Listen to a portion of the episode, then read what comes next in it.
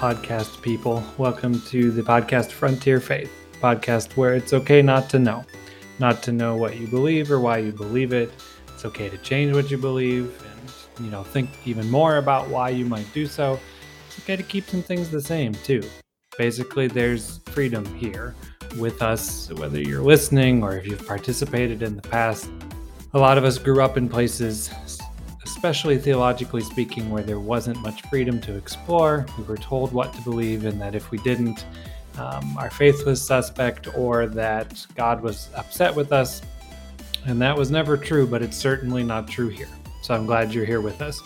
My name is Ryan Harris. Nate's off again this week. Something came up for him and he wasn't able to make it. So, we were going to do a discussion kind of concerning Thanksgiving and specifically uh, not just the you know oh we should be thankful stuff though we should and that's true and fair but we're going to talk about how we tend to ignore some of the well all of the much more difficult and problematic aspects of the holiday and, and its history. But i think we're going to save that and do that a little later for when both of us are able to be here for it. Um, i think it will just be better that way so it will be a little out of um, sequence in terms of the calendar, but that's okay. Um, we will still do that at some point. So you're stuck with me again this week, just me by myself. Um, when it came to you know me deciding what I should talk about today, um, I wanted to just offer a few thoughts that I had, some that I learned in school, some that I have from my own experience, and some from you know various podcasts I've listened to and uh, research that I've done, books or commentaries, that sort of thing. And if you've listened to me talk on this podcast before, you know that I come from a very Pentecostal background and and I talk about the Holy Spirit a lot. And I've probably mentioned before, but I'll do it again just in case you haven't heard that or just as a refresher that um, one of, or I guess I should say, the central um, text of the Pentecostal way of looking at things is what you find in Luke Acts. Um, and the book of Acts, especially, is kind of what I want to talk about today. Not the entire thing, um, because, you know, I, I, people have written whole commentaries on it. I took a whole class on the book of Acts in undergrad, and it was one of the best ones I took. But I want to just kind of offer some various uh, background thoughts on it and maybe some things I've learned about how to read it and hopefully encourage you um, to read it more yourself if you haven't very much, or maybe you have, but just in a in a different way. I was just listening to a podcast today, which kind of helped me decide that this would be a good thing to talk about. And I've learned plenty about it, and yet I got some pretty interesting insights from this person that I wanted to share with you. So um, I will do my best to say when something is mine and when something comes from somebody else um, just because I don't want it to, you know, I don't want to plagiarize or anything. But um, just some thoughts that might be helpful. And um, yeah, it, it's really up to you what you do with them, of course. But I think um, I think that they can be helpful. I acknowledge, by the way, that I'm not a New Testament scholar in the sense that I'm not an exegete or anything. But um, sometimes I think we can let the fact that we may not know everything about something stop us from engaging with something. And that's not something I want to do. And it's not something that any of us have to do. So you don't have to be a theologian or a scholar to read the Bible. And uh, the book of Acts is no different. In fact, in some ways, I might argue it's easier to approach because it's a lot easier to read than some other things. It has a lot of action, a lot of things take place um, there's definitely plenty of theology in there. But unlike, say, some of Paul's letters, where he will give you a sermon or various sermons, some of them very long length, where he you know goes at length to prove his point or points um, you'll see that in the book of acts but not in the same way. It's written as a narrative for one thing but it's honestly a very action packed kind of narrative. A lot of stuff happens. A lot of really important things happen and it's somewhat, at least I think anyway, somewhat easier to read than other parts of the Bible, simply because, well, it's not boring. It is certainly not boring, and some parts of the Bible are definitely boring. so, just to get us started, I just want to offer a few thoughts about the background, and then I'll talk about some things um, that I hope can be helpful. So the book of Acts takes place, um, you know, right after the events of the Gospels, somewhere in that time frame. And the first chapter has Jesus talking to the disciples, and then he ascends into heaven. The Spirit shows up in chapter two, and the rest of the book follows different characters and different groups of people, but a lot of it focuses on Peter and Paul. Um, and it talks a lot about how the church began. And that's what I think a lot of us tend to focus on. This book is about the founding of the church and the early church. And it definitely is. No argument there. Um, you'll see a lot of uh, places where they wrestle over doctrine, where they wrestle over what does it mean to be followers of this new way of Jesus. You know, you have a lot of very Jewish people um, trying to figure out what this means for them in their religious life, and also then the um, Gentiles that are involved, those who are not Jewish, trying to wrestle with what it means um, to be a part of this new way as well um, you know, are we just, you know, uh, transplanted followers of Judaism or are we something different? You know, do we need to get circumcised or do we not? Um, among many other things. You know, should we eat meat that's been sacrificed to idols? Take your pick. It's all over the place. And yes, that is definitely what I think this book is about. But I think there are deeper things going on. Or, or maybe I should say, there's other stuff that is just as, if not more important, um, as well. And I think that those questions are ones that talk about. I think the book in the Book of Acts, you see people really wrestling with questions concerning um, empire, uh, assimilation, and identity. Specifically, I think identity as people and people groups um, and people of faith but I think that's all going on too. And that is all within this historical account of the beginning of the church, the beginning, uh, the founding of um, Christianity, really, although it wouldn't become to know, it wouldn't be called that for a, quite a while yet. Um, but this idea of these followers of Christ um, Yes, and what does that mean? But specifically, what does that mean in their context, in the context of empire, in the context of the diaspora? So when Jews had been scattered to all parts of the world, basically, and they are living in these other cultures, you know, the larger hegemonic culture of Rome, imperial Rome, and then the specific cultures within the empire that they all existed. So, what does it mean to be people of faith, like I said, in those areas? And what does it mean to be in uh, part of this huge empire that assimilates other cultures and makes it their own? You know, what does it mean to follow Yahweh as someone who who is a subject of the of the emperor? Um, you know, I mean, some people were okay with that. I mean, the Sadducees were were not super upset about the whole thing, whereas people like the Pharisees and others and zealots, and I, I, I imagine some of the other groups too, they were really not wanting to be part of empire. In fact, they saw it as evil. Um, you also have, uh, I mean, the disciples themselves were wrestling with this same question. I mean, right in the very first uh, chapter of the book of Acts, um, you know, we have the introduction, and then immediately after that, Jesus appears to the disciples, gives proof that he is alive, right? That he's raised, uh, risen from the dead, and then he tells them to wait for the promise of the Holy Spirit, right? He says, you know, John will baptize you with water, but I'll baptize you with the Spirit. And they gathered around him. And at least in terms of the text, what's the only thing they ask him? Or at least the most important thing? They may have, in actuality, asked other questions, sure. But in terms of whoever wrote this down for us, probably Luke, but if not Luke, whoever else it was, writes it and tells us the very first question they ask is, Lord, are you going to restore the kingdom to Israel? I mean, very much questions about empire and identity and assimilation, because here they are in these in their minds under the yoke of Rome, under very much subjugated and oppressed by this evil empire. And so Jesus dies, comes back to life, shows up, proves that he's alive, and the very first thing they want to know, the only question it tells us they ask him there is, Are you gonna give us power again? Here we are we're small we're conquered and it's you know the the history of the people of israel has been one largely dictated by foreign empires right? Uh, over and over again assyria babylon um, rome uh, you know the persians the i mean over and over again the people of israel have been subject to other people and it clearly rankles to say the least. And so they're wanting to know okay they say god will you he says jesus will you give us power? You know that's the promise of the spirit right is that we will have power.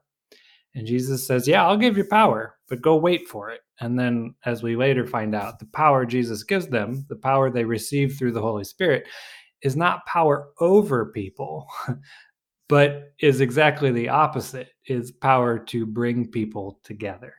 People, different people come together as one people, as the people of of Jesus, right? As the followers of the Christ, this one who uh, did everything in ways that they didn't expect.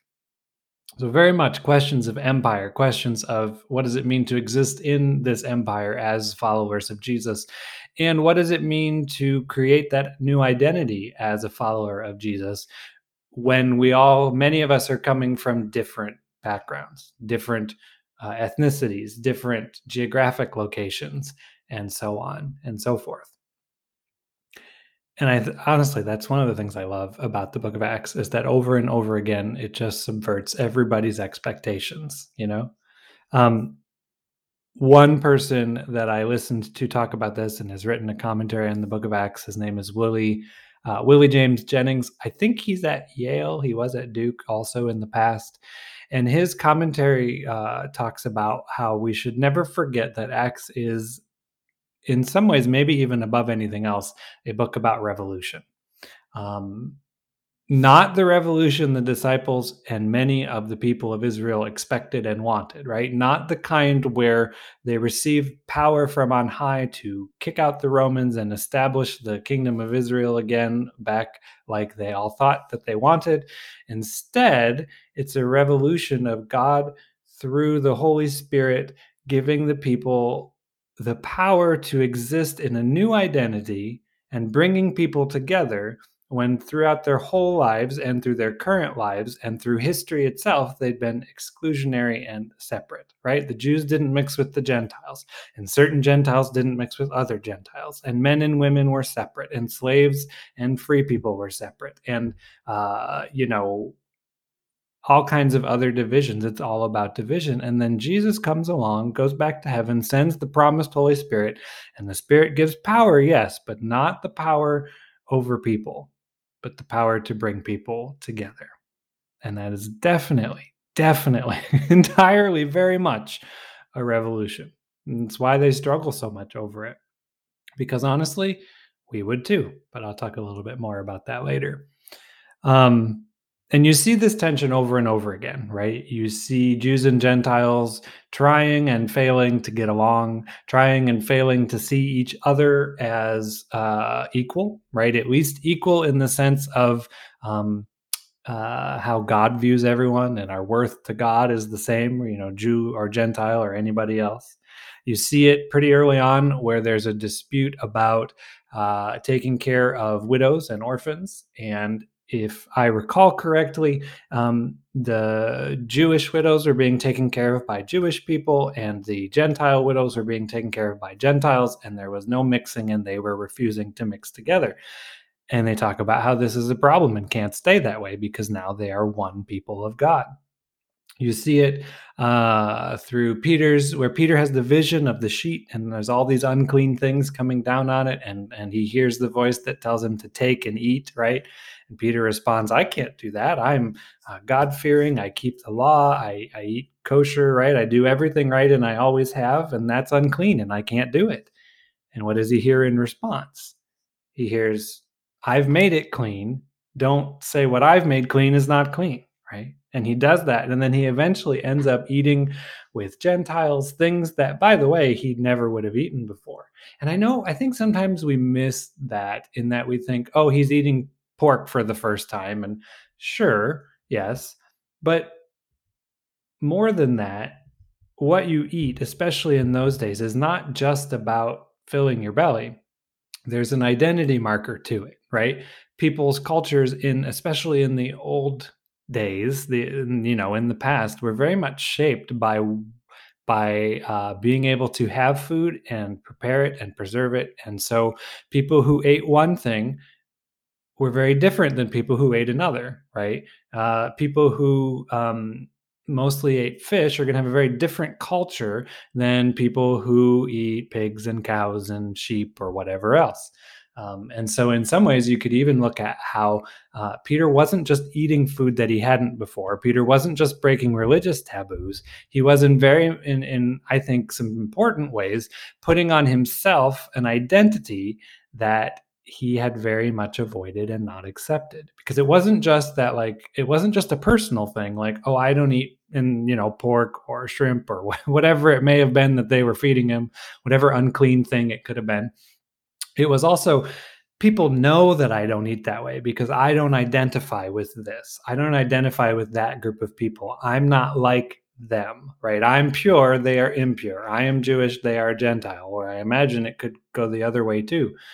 But the idea was God is this is a great example of that revolution that we're talking about there is that God is over and over again through the direct work of the Spirit telling people that no, you need to come together and the power that I give you is not power to divide, is not power to conquer, but is power to come together into the people of God. But I should point out too that it's also not like that doesn't mean that the individual story of, say, the children of Israel or a Gentile or a man or a woman, it doesn't mean that people's stories disappear entirely or that um, you know, if you become a follower of Jesus, that means that, uh, for example, all of the past, um, you know, the history, the redemptive history from Adam to Moses to David to and on and on, that didn't disappear. Because what you find is that even the Gentiles are coming to understand their new faith in Christ through things they learn about stuff that happened in the history of the people of Israel, right? So, and over and over again, you see in the book of Acts them tying the things that happen to the history of the people of Israel. And that wasn't just to justify it or make it presentable to Jewish people, although I think it was that. I think very much it had to be that. Um, because, I mean, if you think of it otherwise, on, on the face of it, it's a pretty somewhat crazy thing, right? Here's these people showing up who followed this guy, this teacher, this rabbi, this Jesus of Nazareth, who, by the way, they all saw die. and now they're coming up and saying, no, no, he's back to life and we have to change everything. And all this faith that's been around for thousands of years that started with, you know, Adam and Moses and or Adam and Abraham and Moses and all this thing, all of that is now something different and being interpreted through this man, Jesus of Nazareth it's yeah i mean that would be hard to accept on, on just on the face of it. But what you see is god's restlessness to accept the way things are and through the direct actions of the spirit over and over again you see um, god bringing these people together in a way that brings a story of all these disparate peoples together but also recognizes the stories that are there in a way, I, guess you could say that. Um, what's the best way to say this? I guess you could say that one of the ways that God brings disparate peoples together is that they learn each other's stories. It doesn't mean that uh, this you know, uh, Cornelius's story as a Gentile disappears, or that Peter's story as the one who goes and eats with them disappears. It means that they learn each other's stories and then tell those stories together, and afterwards exist as something different, still distinct in that Peter was still a Jew, Cornelius was still not a Jew. And that's distinct and important about them. And yet their stories, while different, become joined together in a way that I don't think so much as assimilation as much as is that idea like we talk about have have talked about in the past about like like a quilt. You have one new thing that is big and together and wasn't there before, but each patch of that quilt is usually not the same thing, right? I think then it's just a blanket if it's I don't know. But I'm just saying most quilts are not one shade of, you know, beige or green or whatever it is. They're usually patterns and each square is different and yet they're all important in making what is what is whole. And so, over and over again, you see this way that the Spirit uh, or God, through the direct actions of the Spirit, is uh, causing these somewhat, sometimes many, but usually large revolutions. And what happens as a result is people who were separate come together, and stories that were separate are given voice to each other, and and Jews learn the Gentile story, and Gentiles learn the Jew, Jewish story. And from there, they become the people of God who now have to interpret their story together, recognizing their history and their past, but also figuring out the new way forward. What does it mean to be the followers of Christ? What does it mean to be much, much later? We would now we would think of them as Christians, even though they wouldn't have called themselves that. So, when you read the book of Acts, I, I would just encourage you to ask yourself two questions. And I think uh, pretty much every chapter, or, you know, you'll find that they give you something to think about.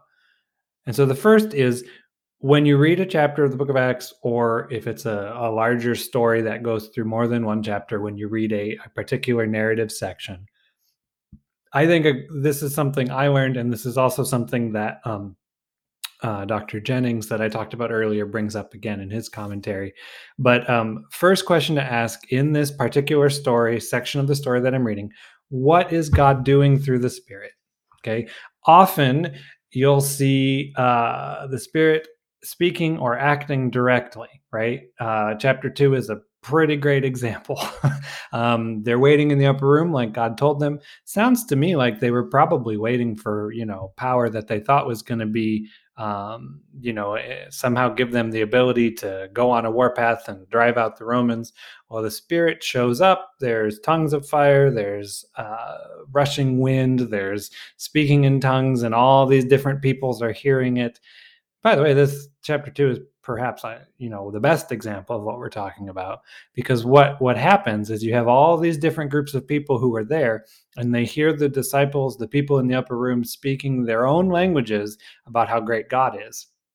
And why does that happen? You know it happens because it brings new people together. It creates this revolution like i said of people who don't belong together now coming together to worship god in a way that they have not you also see it in things like where Philip tries to go one way and the spirit like the spirit directs them to go a different way, directs him to go a different way and he ends up with the Ethiopian eunuch which is I think that's in chapter 8, right? I think it's chapter 8.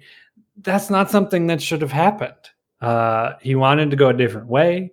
Uh, if he had, he would not have met this person the eunuch was not someone that a uh, you know a, a god-fearing jewish person um, torah observing kosher keeping would have necessarily ever interacted with because he was a eunuch. He was not uh, whole in the way that they viewed it because of what was done to him at birth um, or some point in his life.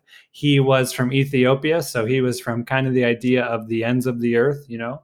Um, he wasn't you know he he was about as different as it gets. And yet philip goes because the spirit sends him directly to the eunuch. And what happens is these two stories come together. So philip hears the story of the eunuch. The eunuch uh, hears the story that they read together from the scroll of isaiah. And what happens to philip? Philip ends up getting or sorry what happens to the eunuch? He ends up getting baptized coming to faith in Jesus and being a part of this new family that we've been talking about. I mean, yeah. So, what do you see the Spirit of God doing in the text? And the second question is what is someone being asked to do that they really don't want to do? Because in all of these stories that I've mentioned, I think you see that same thing too. These many and sometimes much larger revolutions that the spirit is causing this uh, the direct actions of the spirit that you see when you ask that first question is that generally speaking people don't want to do it you know uh, like i said philip wanted to go a different way uh, when god tells ananias to go pray for saul right Ananias' response is, No, no, no, no, no, I don't want to do that. Don't you know who this person is? This is the one who's been ravaging the church, been killing us, putting us in prison, all this stuff. They don't want to do it. Uh, when Peter sees the vision, right? What does he say? I'm not doing that. I can't eat that stuff. It's not allowed. I'm I'm not going to do it. I'm too good for that, or whatever else. However, he may have said that. Yet Spirit is telling them to telling him to do it anyway. I mean, over and over again, the Spirit is asking people to do things that they do not want to do because this kind of revolution that we're talking about is not the natural way we do things. Humans, I mean.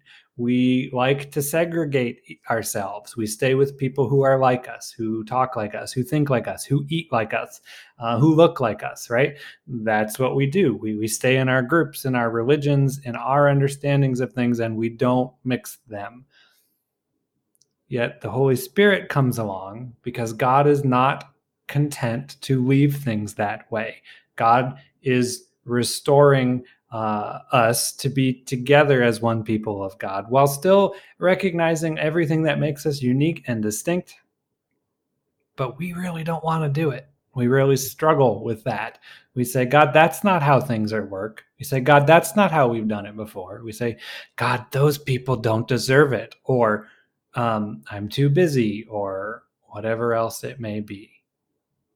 So, those two questions again, just as you read through any part of the book of Acts, what do we see the Spirit of God doing? Often directly in the words of the text, sometimes maybe more inferred, but almost, or I should say, very often you'll see, and the Spirit told them to. Or I think, isn't it Philip that gets sucked up, you know, in the kind of a whirlwind and goes somewhere else? Or maybe I'm remembering that wrong, but that happens to somebody. Over and over again, you see the Spirit doing direct things in the lives of people. So, what is it that you see that the Spirit is doing? And what is someone being asked to do that they really don't want to do? And I think when you look at it that way, you may see some new things, some things you haven't before. So, just kind of to, to wrap things up, I guess the question is why do this, right? What does this mean for us? Well, you know, it's been a long time since those things were written. It's been a long time since those things happened, you know, um, and yet some of the very same questions I think still apply. We still wrestle with questions of empire. It's not Rome anymore. But I mean, the people who are listening to this in the US anyway exist in, I think, the most powerful empire that has ever existed on earth at least in terms of well no i think that's fair to say militarily economically um, all of it right? We still exist in this all-encompassing empire. And and if you've listened to this podcast at all or honestly if you haven't this is your first one and you just live here it doesn't take a lot i think to, to realize how much living in that empire affects everything we do from our daily lives to our identities and how we view those and certainly how we live as followers of Jesus. It's still the same question, it just looks different. You know, we're still wrestling with questions of assimilation. What does it mean to be followers of Jesus in empire? And what is the role that we should have in empire? I mean, aren't we still asking God, is now the time time you're going to restore the kingdom to America, Israel? right we still ask those questions. We think you know how many times have people said oh we just need to bring this nation back to its christian history which historically speaking is silly. But it's the same kind of question the disciples are asking right? We want to we want things to be different. We want to take back the nation for jesus is the kind of stuff i used to hear and yet, I think what we're missing is we're asking for power over people when God, through the Spirit, wants to give us power to bring people together, not to dominate them, not to um, subsume others' identities into our own. We still ask those same questions. So while the t- there's been a lot of time and there's been a lot of difference, it's also not that different.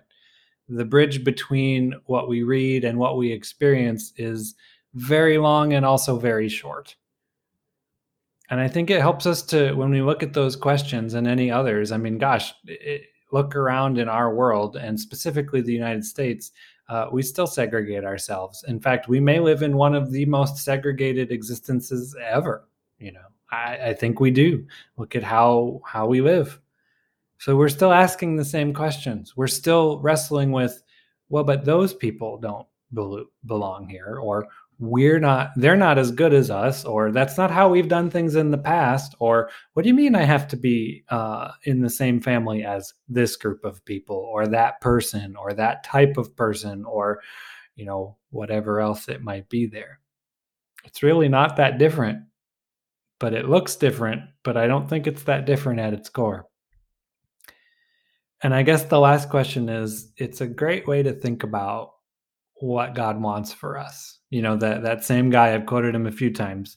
Um, Dr. Jennings, he said, you know, people always say that the hardest thing is we don't know what God wants. We don't know what God wants. What is God's will for us? And, you know, we know what God wants. At least we know what God wants on things like this. We know what God wants in the big things. We know that God wants people to uh, come together um, as followers of Christ. We know that God wants to form a new identity for folks while still recognizing the differences and uniqueness and beauty of different cultures and languages and all, of those things.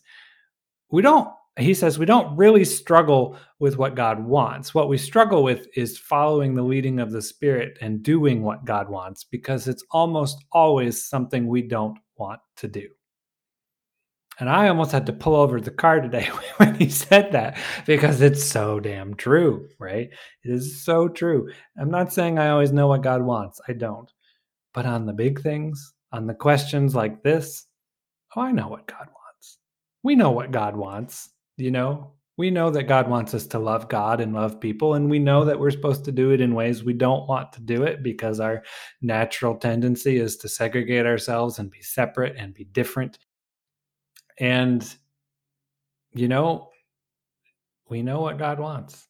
We really do. And the struggle is will we submit to what God wants and actually try to do it? Because the best thing about what Acts teaches us is that we have power, right? We're not just uh, we're not just waking up and saying, "I'm to do this," through my own strength or through my own power because we've all tried that before and you know in some things maybe it, it, helps a little but generally speaking we don't get too far. Well the good news is the gospel is we have power through the holy spirit because god is not content to leave things as they are but instead god is looking to start a revolution or to continue the revolution i should say rather than start a new one it may be new to us, but it's been the same one God has been doing the entire time. So I hope that that is helpful to you. Um, I hope it maybe makes you think about some things in ways you haven't before. But uh, I just would encourage you to engage with the book of Acts again, regardless of how many times you have before. I'm going to start again myself just because of how this has all made me think. And yeah, use those two questions if they're helpful. But regardless, I just want to thank you for listening today and being with us um, as we adjust some schedules and stuff in this busy time of year. And I hope you had a good Thanksgiving. And uh, yeah, let's look for that how we can be part of that revolution that the Spirit is causing in our hearts and everyone's hearts, and how we can uh, use that power, not power over people, but power to be together with others. Because then you know what's coming because then I think it will be okay. I think that it's gonna be okay because God will take care of us.